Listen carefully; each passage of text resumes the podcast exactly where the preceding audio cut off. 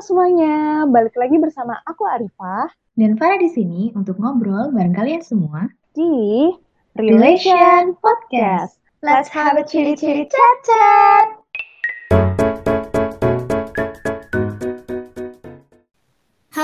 Real Buddy semuanya, selamat datang kembali di podcast Relation. Senang banget nih Relation mengawali tahun dengan podcast baru. Oh ya by the way, selamat tahun baru buat Real Buddy semuanya. Semoga tahun baru 2022 ini banyak membawa keberkahan untuk kita semua sampai nanti akhir tahun begitu ya.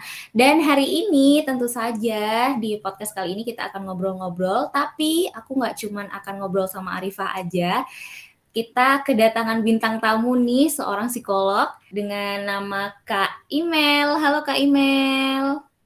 Halo semuanya. Halo Arifah. Halo Farah.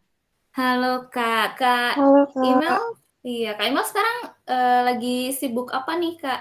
Lagi sibuk apa ya? Um, ya belakangan ini masih terima konseling offline, online. Hmm. Uh, kemudian juga masih bawain webinar dan senengnya itu uh, kemarin tuh akhirnya udah mulai uh, seminar yang offline gitu. Jadi oh, udah lama udah banget kan. Ya? Pernah ya, jadi udah mulai uh, beberapa event-event offline yang walaupun ya masih terbatas dan ada protokol kesehatan gitu tapi ya happy banget sih gitu. Karena kan udah lama banget nih vakum ya. Iya gitu. ya. Btw kak email ini uh, praktek psikolog di mana kalau aku, aku sih sebenarnya uh, ada beberapa tempat sih, tapi aku biasanya sih uh, memang uh, saat ini ada di Clarity, di Clarity Psychology, itu aku ada praktek di situ juga. Uh, ada yang kalau di sana sih memang lebih klinis ya, ataupun juga berada di lembaga satu lembaga pendidikan buat teman-teman yang mungkin bingung terkait karir atau mungkin mau milih jurusan gitu. Nah itu juga bisa sih. Oke, nah teman-teman kalau cari Kak email bisa ke Clarity Psychology ya. yes, boleh, boleh banget. Oke, by the way Kak, uh, ini nih sekarang uh, ngomong-ngomong ini ya, ngomong-ngomong isu-isu yang baru di tahun baru ini, lagi rame banget sih series yang itu yang layangan putus. Kak Imelda ngikutin gak sih Kak? Aku uh, kebetulan tuh ikutin atau enggak, tapi di mana-mana tuh muncul gitu. Iya. jadi mau nggak mau juga akhirnya juga ini juga gitu ya. Maksudnya tahu juga terus juga penasaran juga ya kan. Muncul uh, di Instagram ya kan. Di YouTube pun even juga lagi nonton apa muncul juga. Nah mau nggak mau kan juga kita jadinya mencoba cari tahu juga ya jadinya juga tahu juga gitu. Iya benar banget. Tapi itu ternyata banyak banget yang ini ke uh, yang relate gitu loh dengan ceritanya. Terus juga aku baca-baca di Twitter Instagram gitu banyak orang yang curhat jadi ini ih jadi takut deh mau ini terutama cewek-cewek ya. Jadi takut ntar kalau dapet cowok kayak Mas Aris gimana? gitu. Aduh jadi trust issue deh mau ini mau membangun hubungan gitu misalnya. Tapi sebenarnya kayak penempatan istilah trust issue ini yang mereka gunakan sebenarnya udah tepat gak sih? Kayak sebenarnya trust issue itu seperti apa sih kak? Oke, okay, nah memang uh, ini adalah salah satu dampak kali ya. Jadi salah satu dampak dari uh, apa, apa yang kita tonton, apa yang kita dengar gitu, ya kan? Nah uh, sebenarnya sebenarnya sih kalau kita ngomongin tentang trust issue sendiri, kalau dari kalau kita translate aja deh ke masalah ke dalam bahasa Indonesia gitu. Sebenarnya kan trust issue itu kan berarti adanya isu dalam suatu uh, apa ya kepercayaan gitu kan. Nah jadi kalau dibilang tepat atau tidak uh, sebenarnya dari film tersebut itu kan menceritakan tentang uh, perselingkuhan ya gitu. Jadi memang trust issue ini kalau kita hubungkan dengan film tersebut mungkin akan lebih banyak terjadi di pasangan, di hubungan, ya yang sifatnya mungkin uh, intimacy lah gitu. Tapi sebenarnya trust issue ini atau masalah atau terkait dengan problem kita percaya sama orang bukan hanya ada di hubungan aja yang kayak ada di film itu gitu. Tapi sebenarnya bisa juga terjadi di hal-hal yang lain misalnya terkait dengan pekerjaan terkait kita dengan uh, misalnya uh, orang tua terkait dengan teman terkait juga bahkan trust issue ke mana ke diri kita sendiri juga bisa loh gitu. Oh bisa juga ya ke diri sendiri ya kak ya? Bisa banget Hmm. Kayak gimana sih Kak trust issues ke diri sendiri itu? Trust issue ke diri sendiri itu kayak misalnya ya, kita tuh kita kan tiap manusia itu kan punya target ya kita tuh punya ekspektasi masing-masing lah gitu dan um, itu kan sesuatu hal yang sangat normal ya. Nah, tapi manusia terkadang mereka mengekspektasikan sesuatu, they put a high expectation ke something gitu. Nah, tapi ternyata uh, faktanya atau realitanya itu tuh nggak sesuai dengan ekspektasinya mereka. Nah, ini kan menimbulkan uh, namanya kekecewaan, menimbulkan adanya rasa kok gue nggak bisa sih gitu. Nah ini yang akhirnya menimbulkan yang tadi trust issue ke dalam diri sendiri. Gue bisa nggak sih misalnya nih nanti uh, ada ada hal yang lain, mungkin dia udah nggak berani lagi buat expect sesuatu gitu. Atau mungkin misalnya dia dikasih tanggung jawab, mungkin dia dia juga nggak mau terima. Kenapa? Karena dia nggak yakin kalau dirinya itu bisa. Gitu. Oh, gitu banget ya maksudnya jadinya berpengaruh ke bagaimana kita mengambil keputusan ke depannya gitu dan ya, luar biasa sebagaimana kita yakin dan percaya sama diri kita gitu. Jadi kalau misalnya di ngomongin trust issue itu cuma karena uh, kita mungkin pernah ada apa ya uh, diselingkuhin gitu ya atau hal yang lain terkait dengan relationship sebenarnya enggak enggak hanya hanya itu aja tapi sebenarnya yang perlu diperhatikan itu juga sejauh mana sih kita yakin sama diri kita wow nah uh, by the way kak berarti itu kan kalau misalnya kita memiliki trust issues terhadap diri kita sendiri. Sebenarnya dampak umum uh, dari adanya trust issues ini pada diri ini itu apa sih kak? Oke, ini kita ngomongin ke trust issue ke diri sendiri dulu ya. Oh boleh. Dampaknya ya. Oke. Okay. Nah kalau misalnya kita ngomongin uh, trust issue ke diri sendiri, ya pasti ini kan banyak sekali hal yang uh, berdampak ya. Kita jadinya minder, nggak percaya diri. Banyak mungkin peluang-peluang di luar sana yang karena kita uh, tidak percaya diri sama diri kita gitu ya. Kita nggak nggak yakin nih sama diri kita, akhirnya mungkin terlewati gitu. Jadi akhirnya uh, yang terjadi adalah kita nggak bakal berkembang gitu. Itu terkait dengan diri diri kita sendiri ya.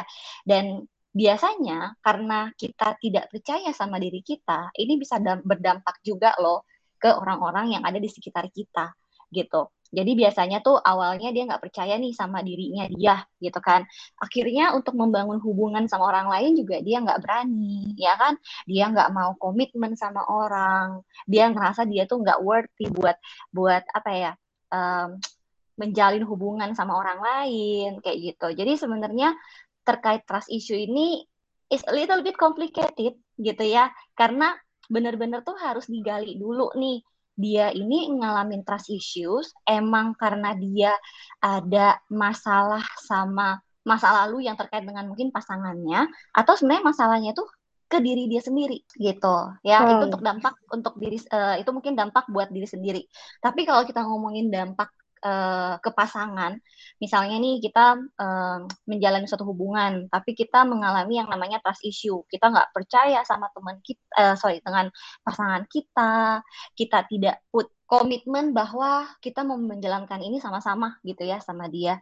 Nah akhirnya ini pasti akan berdampak dengan perjalanan hubungannya mereka gitu. Bayangin deh kalian menjalani hubungan gitu ya berdua pasti kan ada tujuan yang kalian mau raih ya bareng-bareng. Tapi kita saling nggak percaya nih ya kan di belakangnya. Kita tuh saling saling curigaan. Duh, jangan-jangan di belakang aku dia selingkuh lagi. Jadi itu itu kan pasti menghambat menghambat perkembangan hubungan, ya kan?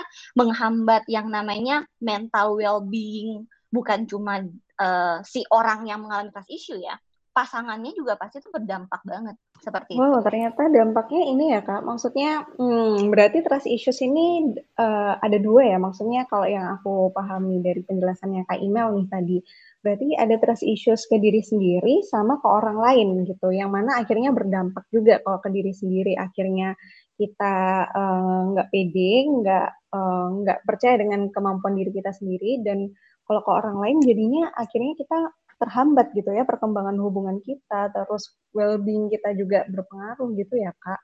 Benar, dan yang pasti uh, orang lain yang mungkin awalnya tidak punya masalah trust issue mungkin bisa aja terinfluence sama kamu, ya kan? Gitu. Awalnya yang mungkin dia orangnya nggak curigaan, akhirnya karena kamu sering curigain dia, eh dia balik lagi curigain ke kamu, curigain kamu juga Nah, jadi harus hati-hati loh teman-teman ya. Gitu. Makanya kalau teman-teman sudah merasa ada warning sign terkait dengan trust issue ini, yuk uh, coba seeking for help gitu ya ke profesional, bisa ke psikolog, bisa ke psikiater, bisa ke konselor gitu. Iya sih, karena memang ternyata dampaknya nggak cuma ke diri sendiri, tapi bisa berdampak buruk ke orang lain juga ya kak ya. Yes, benar. Dan dan sebenarnya memang trust issue ini juga uh, maksudnya mungkin dari yang spektrum paling ringan sampai yang paling parah pun itu sebenarnya sesuatu yang nggak jauh dari kehidupan kita sehari-hari juga ya kak. Kayak ya, benar. Uh, jadi di di relation itu kita kan ada ini juga ada segmen di secreto gitu kak. Jadi di sana uh, real body ini bisa curhat dengan anonim gitu. Terus juga memang ada beberapa yang curhatnya itu ya terkait trust issue gitu kayak kayak ini mungkin aku bacakan satu kali ya kak ya. Hmm, ya. boleh, Halo boleh. kak Mimin, aku mau aku mau cerita. Jadi gak tahu kenapa ya kak, semakin older diriku kok takut untuk menjalin hubungan dengan cowok. Bahkan aku takut untuk menikah karena takut kalau aku nanti nggak menemukan cowok yang benar-benar baik ini nggak tahu sih awalnya dari mana ya, tapi kayak uh, baca ini pun kadang aku juga relate gitu kak. Kayak aku juga pernah mengalami untuk, ih nanti bisa nggak ya dapet cowok yang baik untuk dinikahin gitu. Is he or is he the one gitu ya?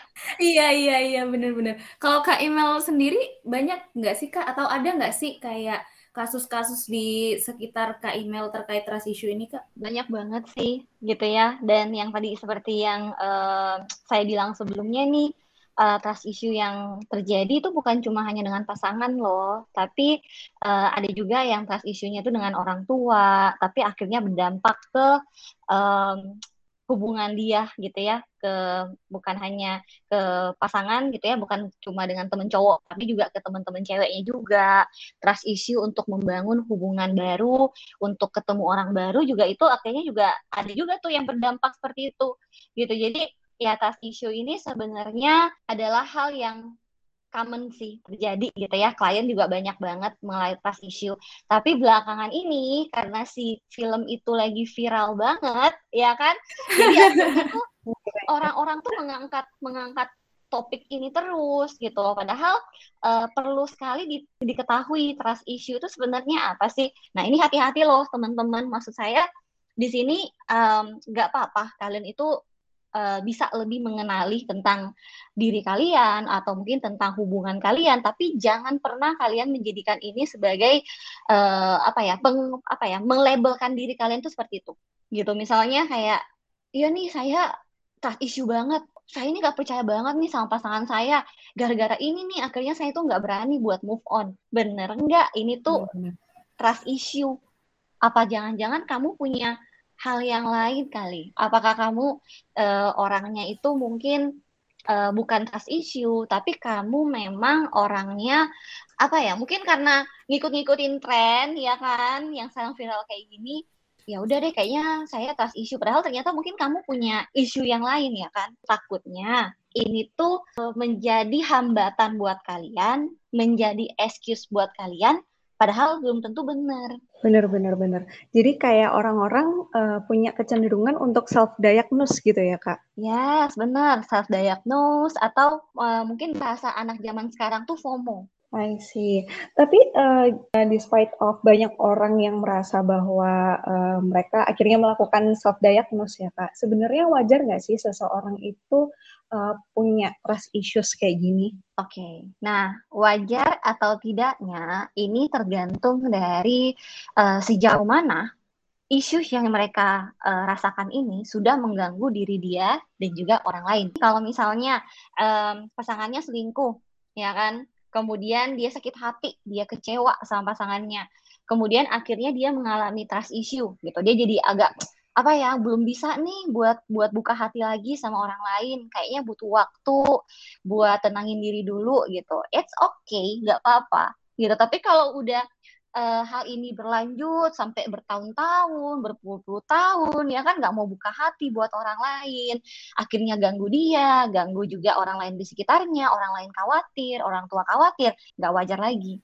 I see. Berarti memang tergantung tingkat keparahannya ya, Kak ya? Tergantung uh, sejauh mana hal tersebut itu mengganggu atau tidak terhadap oh. uh, kehidupan dia dan juga kehidupan orang lain yang ada di sekitarnya dia. Oke. Okay. Gitu. Tapi kalau misalnya orang uh, abis terluka gitu ya sebenarnya ya memang sangat mungkin untuk dia jadi ngerasa kesulitan untuk percaya dengan orang dalam masa waktu dekat itu gitu ya kak ya. Yes, itu satu hal yang normal gitu. I see, oke okay, oke. Okay. Terkait sama warning sign sih kak, aku penasaran pengen tanya lebih lanjut. Tadi Kak Email sempat bilang jelasin tentang warning sign gitu kan ya. Terkait dengan trust issues ini sejauh apa sih Kak sebenarnya eh, perilaku-perilaku trust issues yang masih uh, ya udah mungkin bisa diatasi sendiri sama mana perilaku-perilaku trust issues yang oke ini aku harus cari bantuan profesional nih kayaknya. Oke. Okay. Nah, untuk warning sign ini uh, sama ya kayak uh, yang tadi tadi uh, sempat saya bilang juga. Kalau misalnya ada orang gitu ya, misalnya ketemu sama orang, kemudian orang ini uh, nanya gitu. Nah, saya akan jawab sesuai dengan apa yang dosen saya sampaikan ke saya dulu gitu karena kita kan selalu nanya ya, gitu Bapak, Ibu, kapan sih klien itu harus datang untuk cari bantuan ke kita gitu. Nah, dia itu bilang sesuai dengan yang tadi saya sampaikan. Kalau kalian sudah merasa apa yang menjadi isu kalian ini sudah mulai mengganggu efektivitas hidup kalian sendiri dan juga sudah mulai mengganggu orang lain, itu adalah warning sign yang harus kalian cepet-cepet seeking for help gitu. Jadi contoh deh misalnya yang kayak uh, klien saya yang sebelum yang tadi gitu ya, dia itu punya trust issue sebenarnya ke orang tuanya gitu ya. Karena dia ngelihat uh, iya ya ternyata orang tuanya itu suka berantem. Kemudian um, papanya itu juga suka misalnya main kasar sama mamanya gitu. Dia kan ngelihat bahwa sosok kayak ih aduh kok papa aku kayak gitu ya? Gitu. Kok cowok kayak gini ya? Udah mulai mengeneralisasikan semua cowok tuh kayak papanya ya kan? Muncullah kan trust issue. Sebenarnya kan trust issue-nya ke papanya ya gitu. Dia udah nggak percaya nih sama papanya. Papanya mau berubah pun dia nggak percaya lagi gitu. Nggak mungkin lah kamu mau berubah. Nah tapi ternyata trust issue-nya ini berkembang ke dia menjadi sering uh, mengurung diri dalam kamar, nggak mau bersosialisasi, sering nangis, bahkan sampai beberapa kali kena panic attack juga. Kemudian juga akhirnya teman-teman dia yang mau mencoba untuk ngajakin uh, dia buat jalan-jalan keluar eh dia nggak mau dia tolak akhirnya dia uh, dan sahabat-sahabatnya juga hubungannya merenggang gitu ya teman-temannya juga nggak ngerti kenapa nih kenapa nih gitu ya. Hubungan relasinya dia jauh dia kurung di dalam kamar. Kemudian juga orang tuanya juga mulai khawatir orang-orang sekitar juga khawatir. Nah itu kan berarti udah warning sign kan? Satu ganggu dirinya. Dia kurung di dalam kamar nggak mau makan nangis nggak bisa tidur. Ganggu juga orang lain hubungan dia sama orang lain ya kan? Padahal kan orang lain sebenarnya kan nggak ada nggak ada apa ya nggak ada hubungannya kan sebenarnya gitu. Mm. gitu. Itu sih sebenarnya warning sign-nya. Hmm, berarti memang uh, kita harus pinter-pinter untuk peka mengenali kondisi diri sendiri ya kak ya? Benar. Dan ini juga bukan hanya untuk uh, orang yang ngerasain ya tapi juga sebenarnya warning sign ini juga bisa banget ke orang-orang yang ada di sekitar orang tersebut.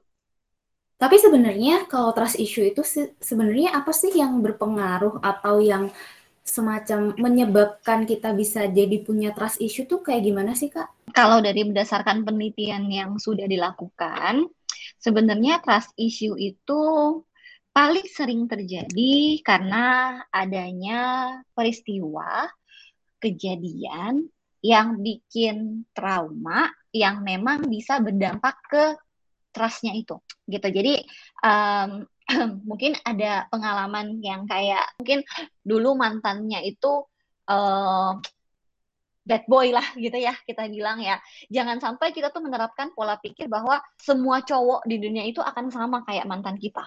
Kita jadi nggak percaya sama satu orang tapi bisa berdampak kita nggak percaya sama orang-orang yang lain-lainnya. Ya kan? Gitu. Jadi iya. um, oke Nah, berarti gimana dong ya Kak, uh, supaya orang-orang dengan trust issues ini uh, mengendalikan uh, perasaan-perasaannya supaya mereka bisa memperoleh kepercayaan itu lagi gitu? Oke, okay, jadi kita kita ngomongin how to repair ya, bagaimana sih iya. memperbaiki yeah. sakit hati, the broken heart atau mungkin uh, traumatic uh, traumatic event yang kita sudah alami sebelumnya. Nah, hal yang pertama yang harus dilakukan itu adalah we need to deal with our past gitu. Jadi um, kalau terkait dengan traumatic events, kita kan harus coba untuk deal ya dengan hal tersebut. Kita harus belajar untuk accept, uh, menerima. Kita harus belajar untuk forgive, bukan forgive ke orang lain aja ya, tapi we learn to forgive ourselves juga. Itu yang pertama. Itu itu adalah hal yang sebenarnya the key-nya lah gitu ya, kuncinya mm -hmm. untuk uh, um, at least sebenarnya trust issue ini saya nggak bilang uh, it's 100% bisa bisa hilang gitu ya atau hmm. bisa kayak bener-bener tuh sembuh.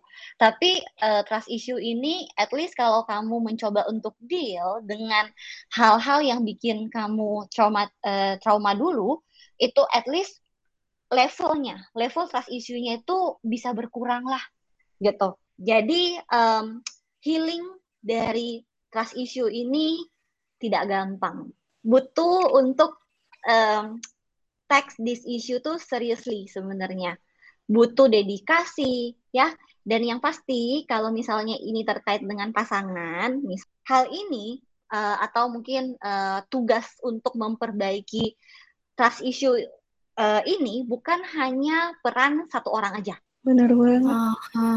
Iya, it iya, takes two to tango ya, Kak. Benar. Iya, jadi nggak bisa tuh cuma satu orang.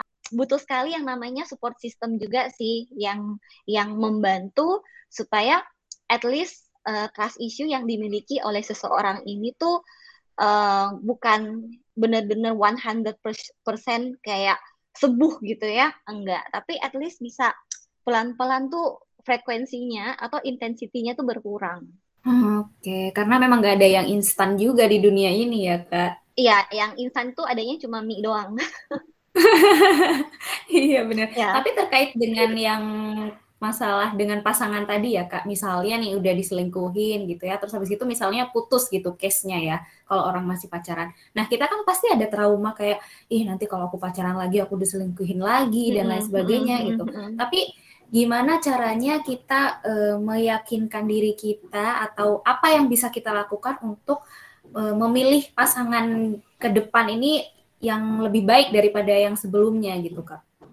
Oke, okay. nah kalau untuk misalnya ini teman-teman yang uh, mungkin patah hati lah gitu ya, kemudian uh, mengalami apa ya mungkin agak uh, merasa uh, betray, merasa terhianati gitu ya uh, dengan pasangannya yang sebelumnya, kemudian kalian struggling untuk uh, percaya lagi sama misalnya membuka hati lah sama pasangan yang lain. Nah, sebenarnya tahap pertama yang perlu saya sampaikan adalah nggak usah buru-buru. Terkadang kan ada yang uh, misalnya dia sakit hati, kemudian dia pokoknya mencoba untuk kayak, aduh nggak bisa nih, kayaknya cara caranya untuk bisa melupakan dia harus uh, cari cowok lagi gitu ya, cari pasangan baru hmm. lagi gitu ya.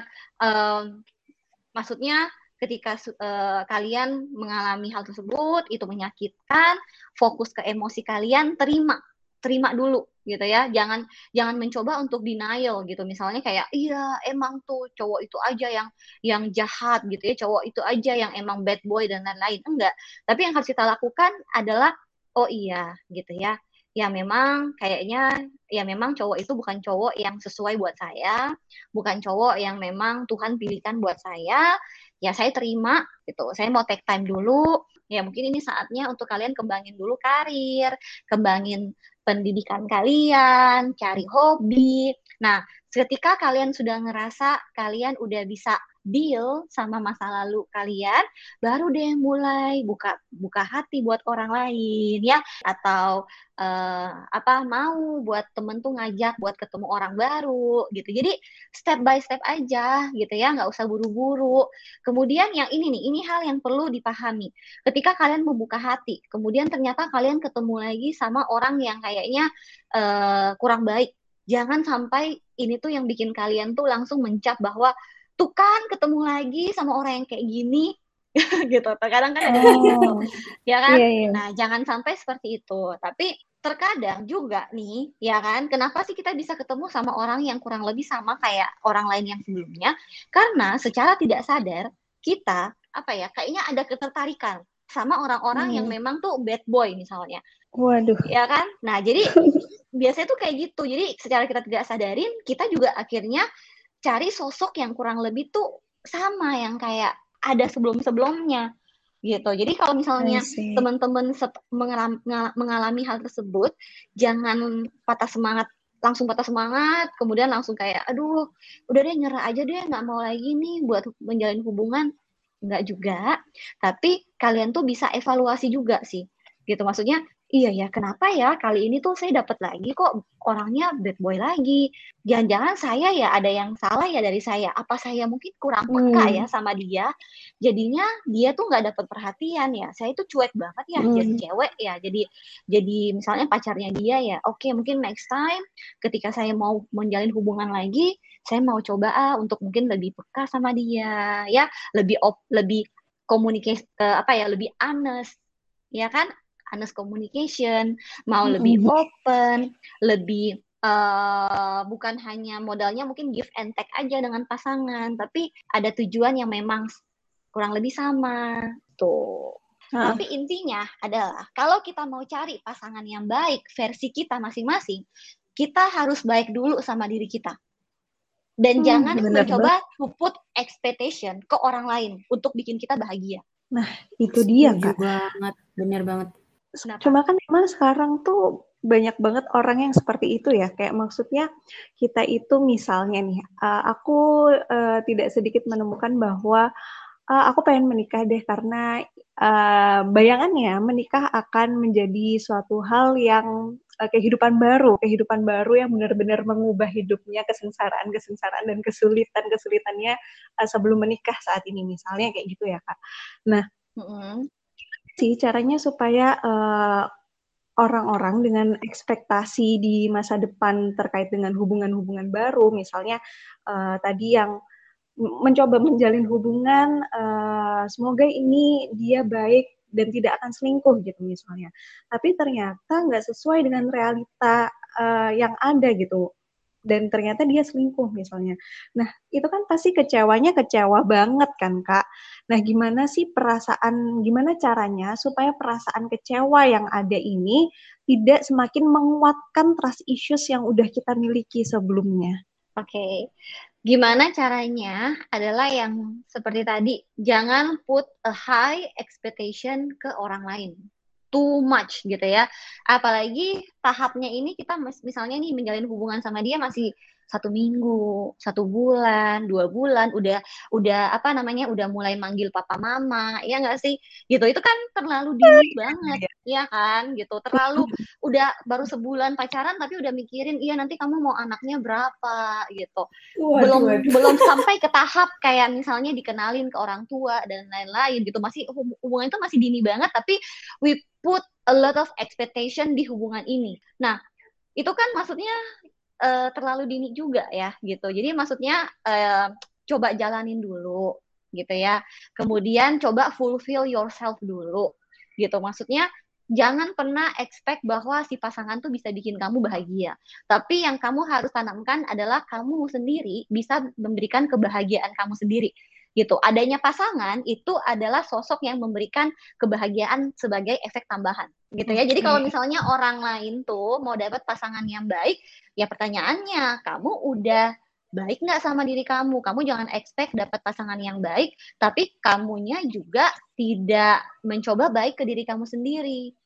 Oke, berarti sebenarnya yang seharusnya dikendalikan itu bukan perasaan kecewanya ya, tapi justru ekspektasi di awal supaya uh, kalau misal kalau misalnya ekspektasinya udah ketinggian banget, wah orang ini pasti sangat berbeda dari orang sebelumnya, pasti akan membahagiakan aku, pasti tidak akan pernah selingkuh, tidak akan menyakiti aku. Itu yang justru menimbulkan kekecewaan yang lebih besar gitu ya. Karena ya no one's perfect lah ya. Gitu ya kak Ya, ekspektasi sih sebenarnya nggak apa-apa ya. Maksud saya uh, di sini uh, kalau kamu mau mengekspektasi bahwa iya nih hubungan saya, saya maunya sampai nanti kita menikah gitu ya. Nah itu sebenarnya nggak apa-apa, mm -hmm. tapi uh, harus sesuai dengan realita dulu gitu. Makanya saya selalu beranalogi tuh kayak gini, uh, Arifa dan Farah. Kalau misalnya kalian bilang nih, saya ekspektasinya tuh bisa terbang, ya oke okay, nggak apa-apa tapi kalau kamu ekspektasinya mau terbang, tapi kamu nggak punya sayap, bisa nggak? Hmm. Ya kan? Tapi kalau misalnya kamu punya sayap dan kamu ekspektasinya kamu mau terbang, ya oke, okay, it's something normal, itu wajar karena kamu punya sayap dan memang sayap ini tujuannya kamu bisa terbang. Oke. Okay. Oke, okay, uh, eh, berarti ekspektasi itu harus uh, sesuai uh, sesuai dengan realita yang ada saat ini gitu ya. Sesuai dengan realita, sesuai dengan kemampuan kamu, sesuai dengan mm -hmm. uh, kondisi saat ini gitu. Jadi memang perlu sekali ketika kita menjalani suatu hubungan, itu tuh saya selalu bilang tuh ada tiga K. Jadi tiga K ini adalah satu komunikasi. Jadi penting banget kalau kita tuh menjalin hubungan tuh perlu sekali untuk open communication ya harus open and honest ya ada mutual respectnya ada keterbukaannya ada kejujurannya itu penting di komunikasi hmm. yang kedua itu adalah uh, konsisten. Jadi uh, biasanya saya juga selalu menyarankan, uh, merekomendasikan kalau misalnya teman-teman mau menjalani hubungan gitu ya, sebelum benar-benar pacaran nih, sebelum memang serius, di awal kalian tuh udah harus mulai apa ya kayak setting ekspektasi masing-masing gitu. Atau mungkin set apa ya kayak uh, mungkin rules kali ya. Kayak misalnya nih iya nih saya uh, saya kalau udah pacaran nanti nggak uh, kita nggak usah nggak apa-apa kok nggak nggak nggak chat-chatan tiap hari tapi at least satu hari ada kabar-kabaran ya misalnya. Gitu. Jadi dari awal tuh udah harus udah harus benar-benar set set rules masing-masing.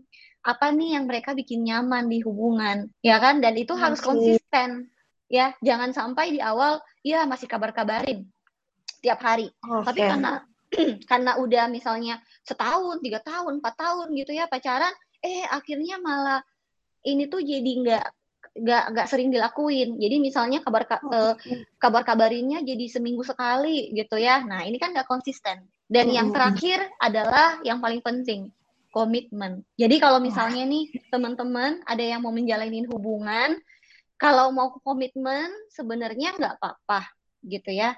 Tapi gimana caranya kita bisa komit sama orang? Ya kita harus jalanin dulu hubungannya. Kita harus ada mutual respect dulu. Kita harus coba deal di, dengan diri sendiri dulu gitu ya fulfill dulu ourselves juga jangan sampai nih kita mau komitmen sama orang gitu ya uh, ke suatu hubungan ini tapi ternyata kita mungkin masih ada kasarnya itu sampah-sampah yang mungkin dulu masih belum kita perbaikin. Gitu sih jadi kalau dari saya. Oke wah uh, kita udah ngobrol banyak banget ya di episode kali ini sama Kak Email dan kita udah dapat pelajaran banyak banget sebenarnya mulai dari apa itu trust issues terus sebenarnya uh, apa yang menyebabkan trust issues terus kita juga sebenarnya perlu uh, awas diri ya, mawas diri terhadap uh, diri kita sendiri dan orang-orang di sekitar kita. Kalau memang mereka atau diri kita sendiri butuh bantuan profesional ya seharusnya kita memang uh, mencari bantuan profesional itu gitu, entah ke psikolog, ke psikiater atau uh, bantuan-bantuan profesional lainnya gitu. Karena uh, bahaya banget ya yang namanya self diagnose yang seperti tadi Kak email uh, bilang gitu. Karena orang-orang uh, sekarang juga uh, cenderung melakukan self diagnose ini sendiri. Terus kita juga tadi uh, udah banyak banget uh, ngobrolin juga tentang uh, seharusnya apa pun permasalahan di dalam hubungan itu pasti uh, diselesaikan oleh kedua orang termasuk trust issues ini. Kalau misalnya pasangannya selingkuh ya berarti uh, pasangan yang berselingkuh itu pun juga harus membantu pasangannya untuk mendapatkan kepercayaan nya lagi gitu kepada orang yang berselingkuh ini gitu. Jadi uh, kurang lebih itu kali ya untuk uh, episode kali ini. Makasih ya Kak Email untuk waktunya dan ilmu yang banyak banget. Makasih, Makasih banyak Kak Email. Thank you Arifa, thank you Farah. Oke, oke Kak Imel, makasih banget ya udah uh, nemenin episode uh, podcast kita kali ini. See you Kak, see you uh, real body. Bye bye.